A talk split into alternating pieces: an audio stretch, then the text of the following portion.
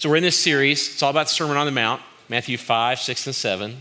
And all we're trying to do is take a look at the words of Jesus and compare who we are to how Jesus said we should live, and maybe find a few places where we can sort of come in line with who Jesus says we should be, or how we should think, or how we should feel.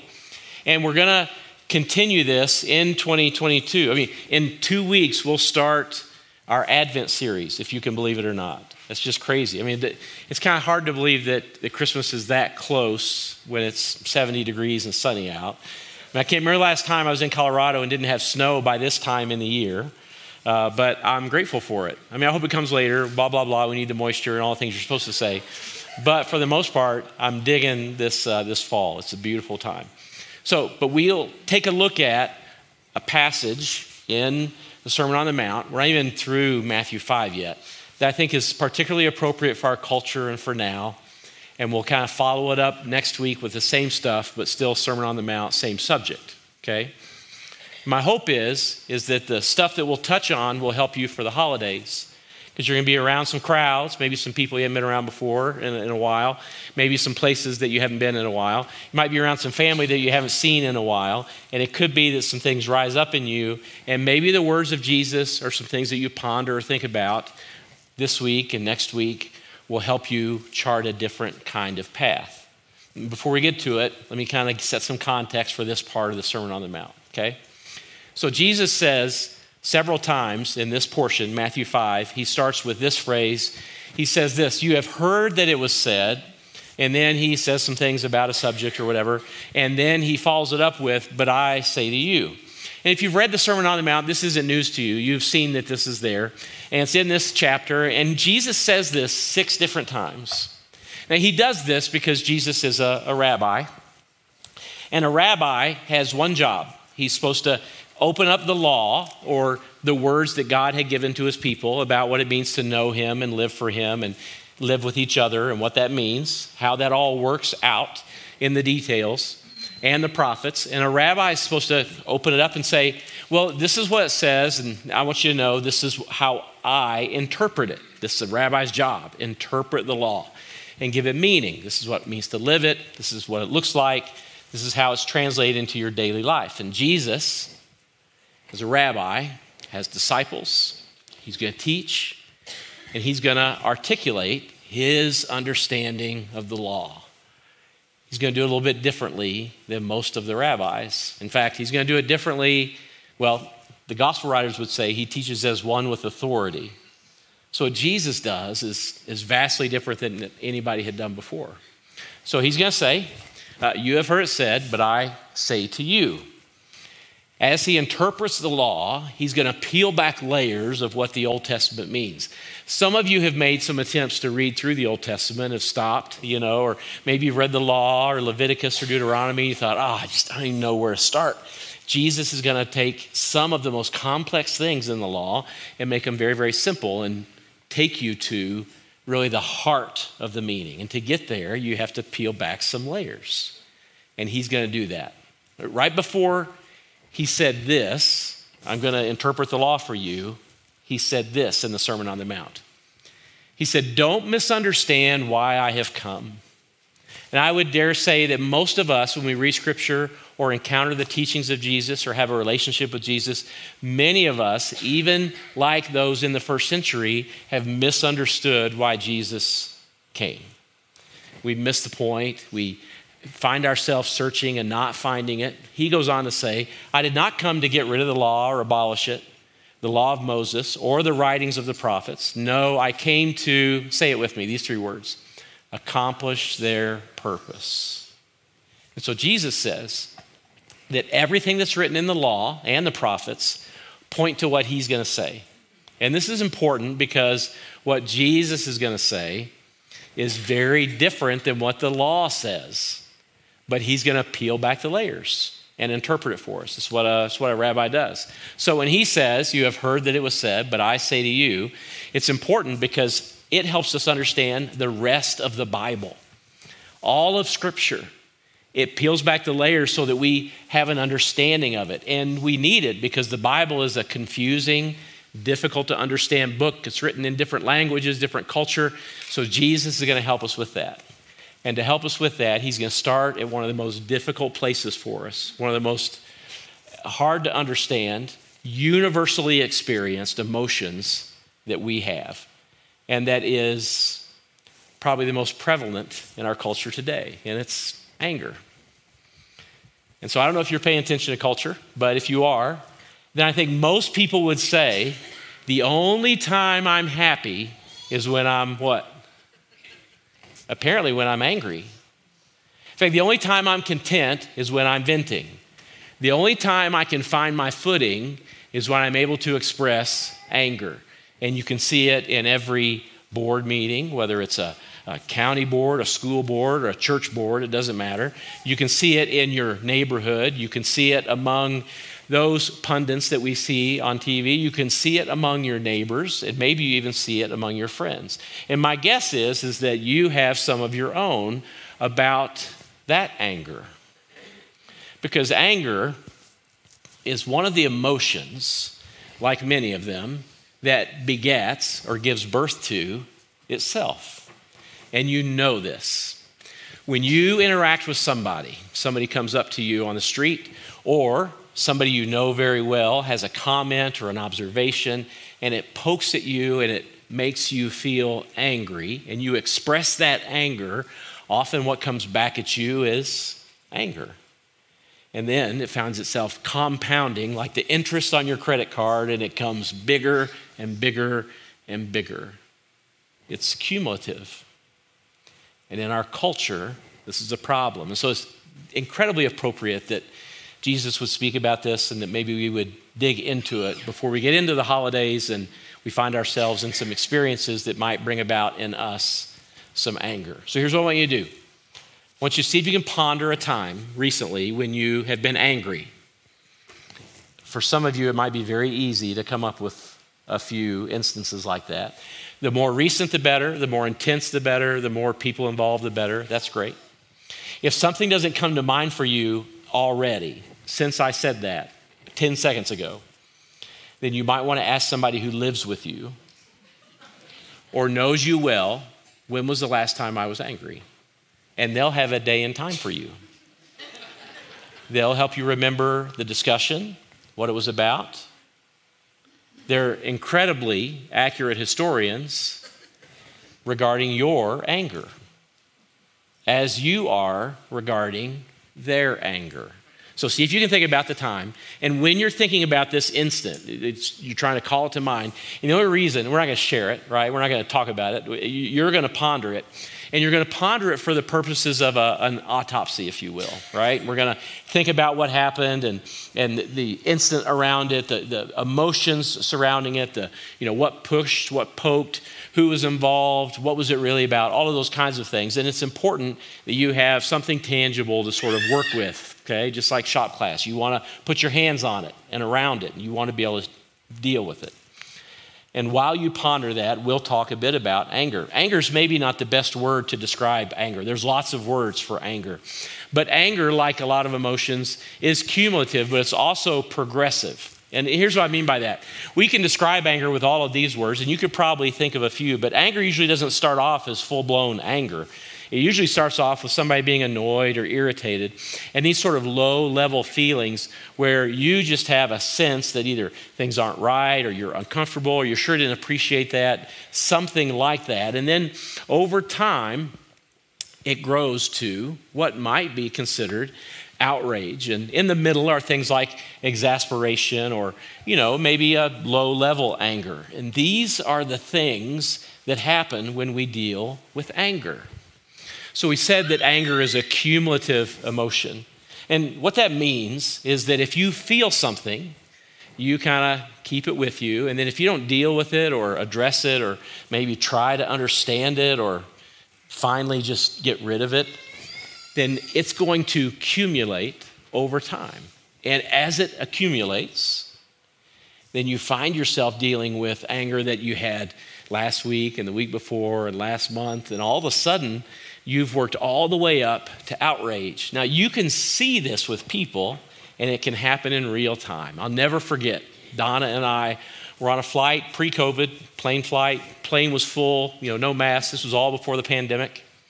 and we were sitting, I don't know, about three rows behind two individuals who were sitting, you know, one in front, one in behind, rows of three. And it was clear that there was some tension. I don't know if it was in the getting seated process or if it was in some words that were exchanged, but when they sat down, I don't think they knew each other at all, but there was some tension between them, and we saw that rise throughout the flight.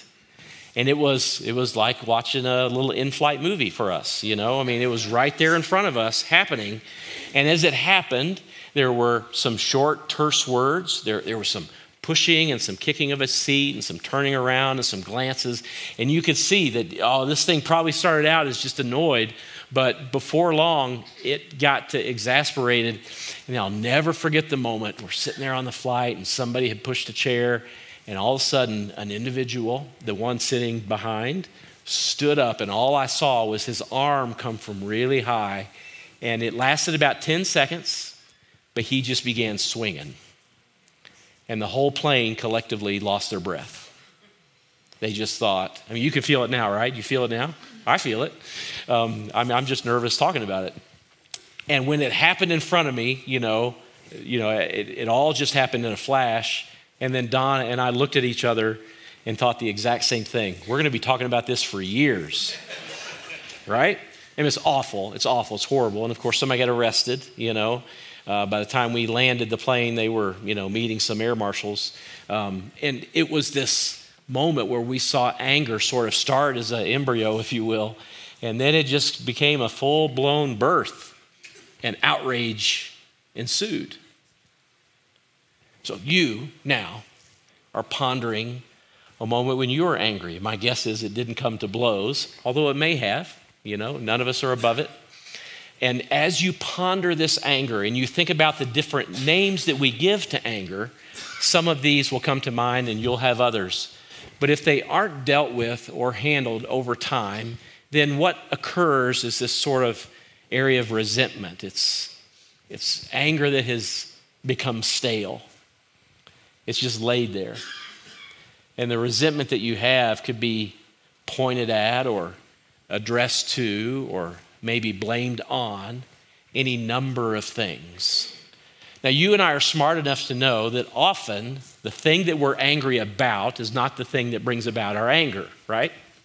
You know this. Something will happen in your life and you'll blow up and you'll think, I don't know what that was about. I, got angry, but it wasn't about that. There must be something else. And it's because something has stayed deep within that you haven't dealt with. Now, with all that in mind, Jesus has some things to say about anger, and they're uh, controversial to say the least. And when Jesus talks about anger, he goes a bit nuclear, if you will. Okay? And here's what he says You have heard that it was said to the people long ago, You shall not what? So, the very moment that Jesus is going to talk about anger, he brings up murder. He's just going to say it. And in this context, in this paragraph of teaching, would have taken Jesus two minutes to say all that he's going to say about anger. He starts with the idea of murder. Now, remember what I told you. He's a rabbi, and he's quoting the law, and the law makes it clear. You, murder's not allowed. Okay, I don't know what society you lived in or what you thought Jewish life was like or what was expected of the people of Israel, but murder was not on the list of allowable experiences. An expression of rage or anger. You can't do it, no murder. It's a good rule, isn't it? It's a good rule. I'm glad we have the rule. You have heard that it was said, and he quotes right from the law, you shall not murder, and anyone who murders will be subject to judgment. And then Jesus says this. But I tell you that anyone who is what? Angry with a brother or sister will be subject to judgment. And the first time I read this, I thought, well, I mean, if they're the same, you might as well go ahead and do it. right? just get her done. I mean, if judgment's the same, you just might as well just take it all at once. Why build it up over time? Of course, this is not what Jesus is saying, is he? In fact, Jesus isn't saying that murder and anger are the same at all. All he's saying, and he'll do this six different times, is that they are connected. And so, how are murder and anger connected? He uses them in the same context. And he's saying that if you murder, you're going to be subject to judgment, but if you're angry, you're subject to judgment. He didn't say the punishment was the same, he didn't say that the result would be the same, but he is saying that they are related. And so he's going to begin to peel back the layers to help us understand why they're related. And when you ponder your own anger, what Jesus says next should change our course, how we deal with our anger and how we view it, how we process it, and how attentive we are to it. Because to miss the point, in other words, if you don't understand why Jesus has come, we'll find ourselves in a place where we're under that judgment that he spoke of. And that is a heavy burden to carry. You don't want to carry it. So he goes on to say what it all means. And this is what he says. Again, same context, same paragraph, the very next verse. Anyone who says to a brother or sister, Raca, say it with me, Raca. I mean, he said not to say it, and we just said it, but we're just quoting, so it's okay. Anyone who says to a brother or sister, Raca, is answerable to the court. And Jesus is referring to the Sanhedrin, the high Jewish court. And he's saying, you, you, if you're angry with somebody, you could be brought before them and they could hand you the punishment that would be due to you. This word raca is incredibly unique. It's a strange word. It's not even a Greek word, it's an Aramaic word. And it's a word in this context, in the original manuscripts, that's only included in this one place in the entire New Testament, raca. And scholars really don't know what it means exactly. They have some ideas.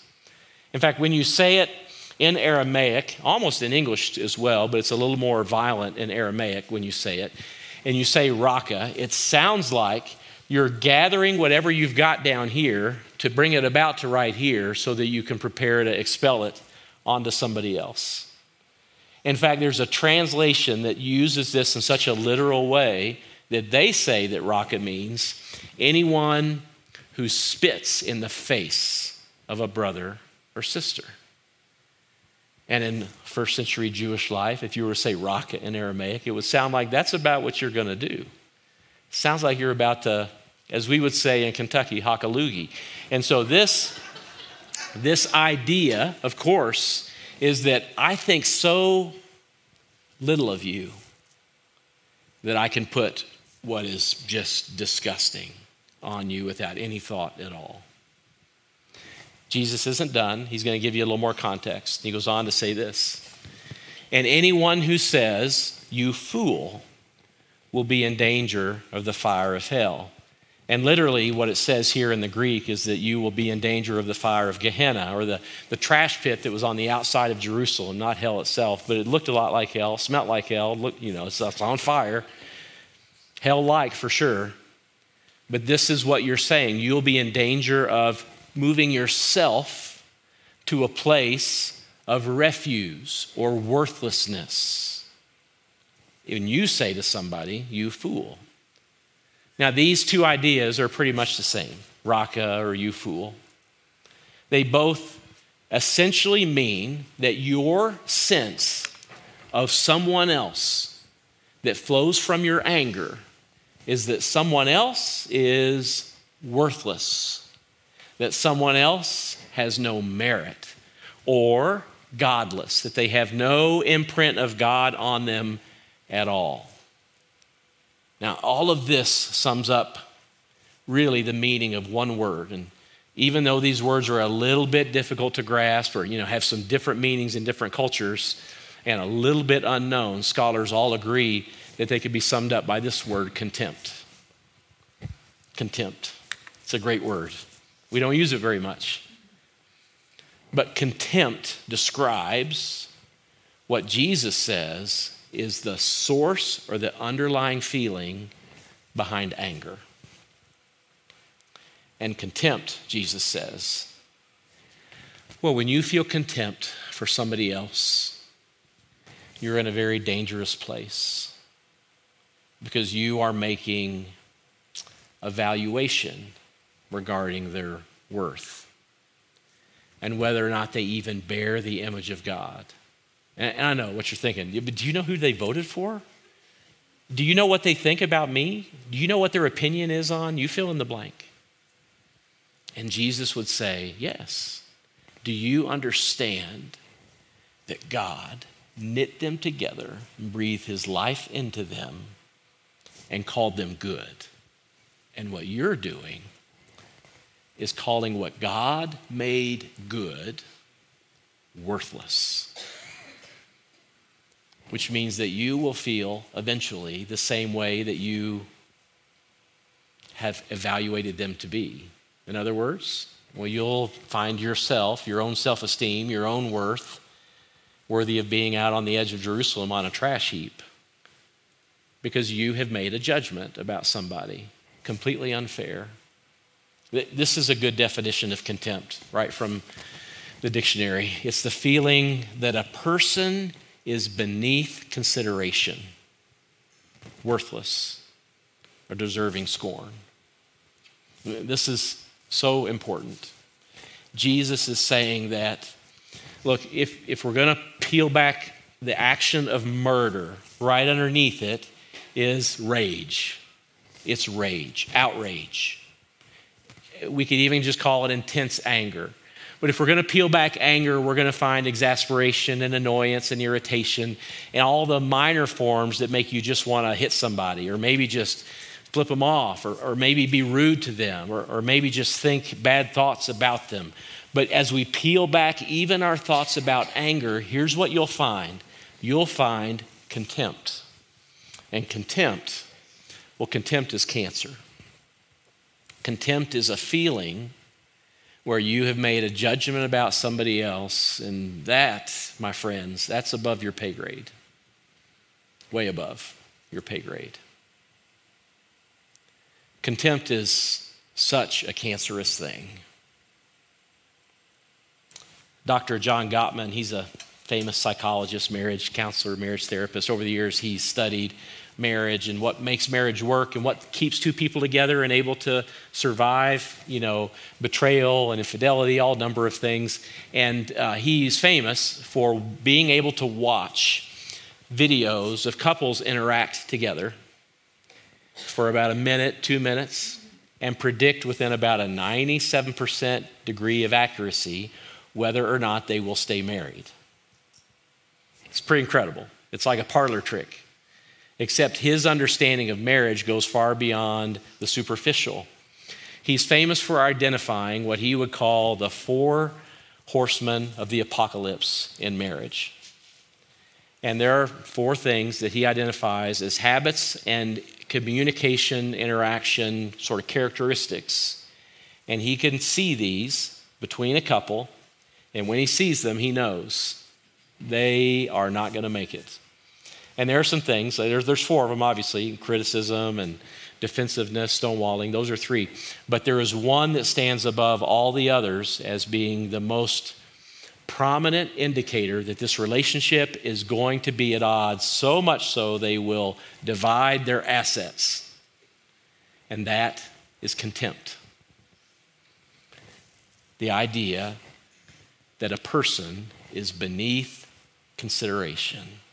Now, the reason this is such a big deal is because we understand that anger has this basis in contempt. But of course, it has its basis in things like pride and selfishness.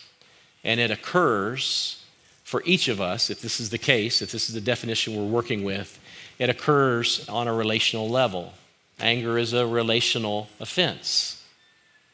And so if you ponder the moment that you were considering when we asked you to, you know, remember a time when you were angry, then you'll probably agree that the anger that you had was some sort of relational offense. Your, your anger, my anger, when I have it, when I feel it, when it bubbles up in me, has a target.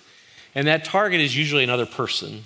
It's not always another person out here, but it's usually another person because somebody has hurt me, betrayed me, um, done something to me, gotten in my way, slowed down in front of me. It could be trivial, it could be massive, it could be in between.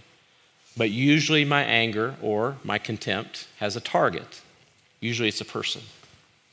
Sometimes there is no one to blame. And when there's no one to blame, we blame God. And when we blame God, we have contempt for God.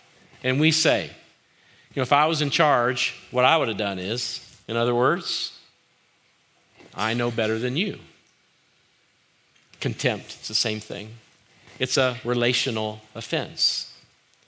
Sometimes your anger isn't directed at somebody out here, sometimes it's not even directed at God. For a bunch of you here in this room and online, your anger is directed at you. And the same rules apply.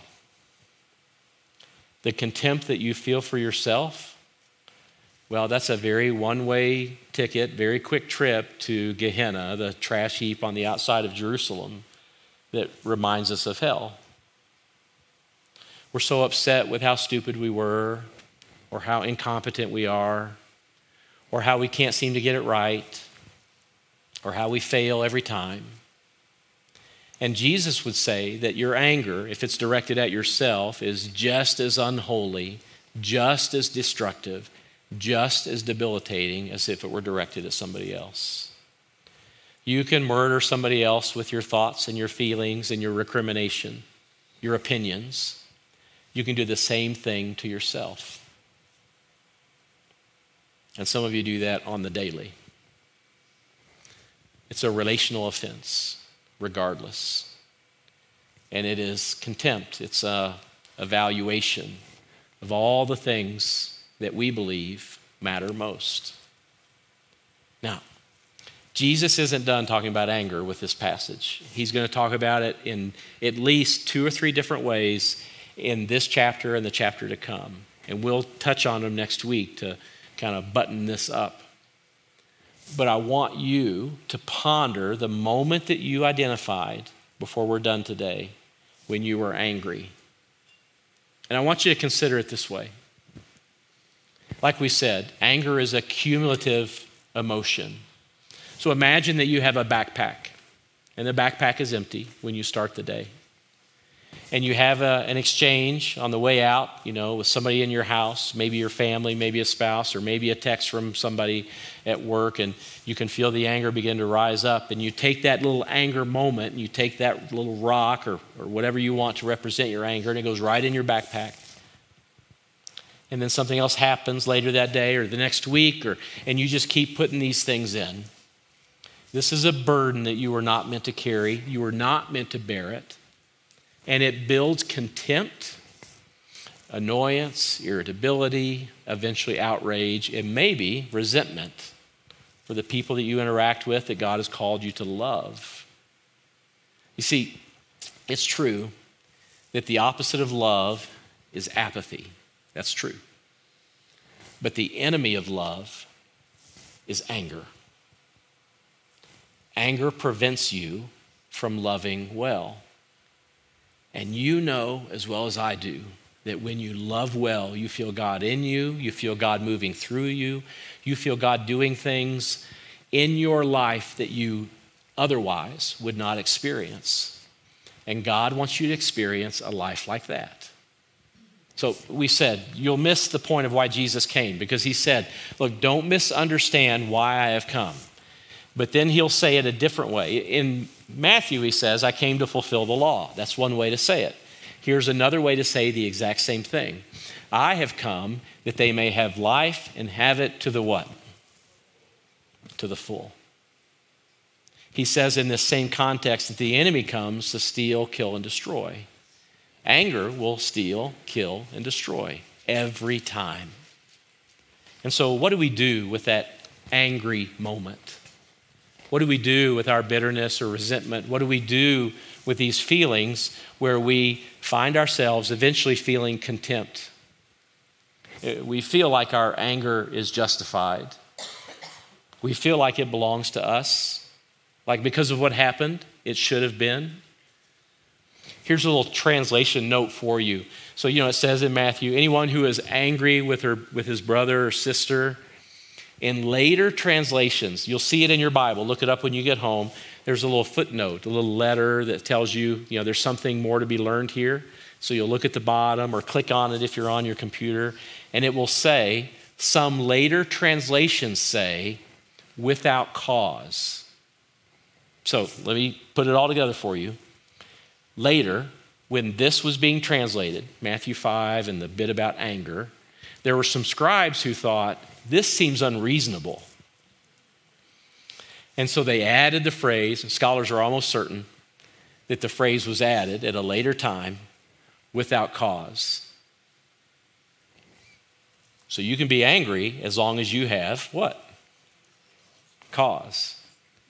Are you ever angry without cause? No, of course not. And of course, this wasn't, in fact, most scholars are in 100% agreement that this was never a part of the original text. So, what does that mean? It means the anger that I put in my little backpack has got to come out. I can't carry it with me. And I've got to hold it, and I've got to look at it, and I've got to ask these questions What made me angry? Why was I entitled? Why did I feel like this was owed to me? What pride or selfishness fed my anger that made me feel like I was right and they were wrong?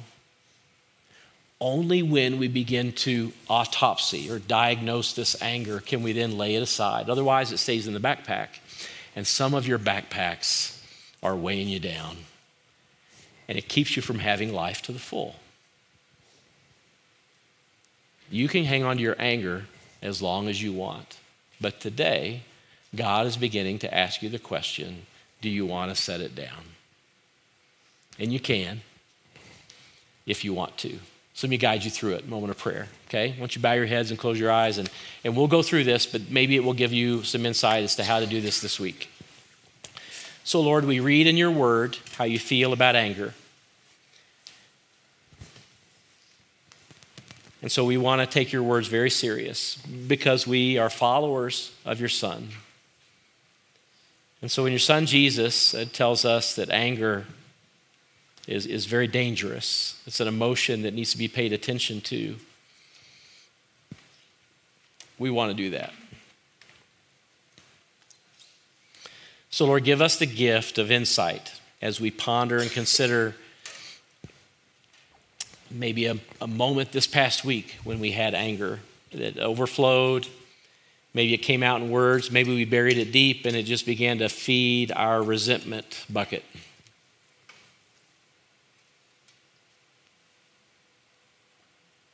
Lord, our hope and our prayer is that we would be so thoughtful as to acknowledge it, address it, deal with it.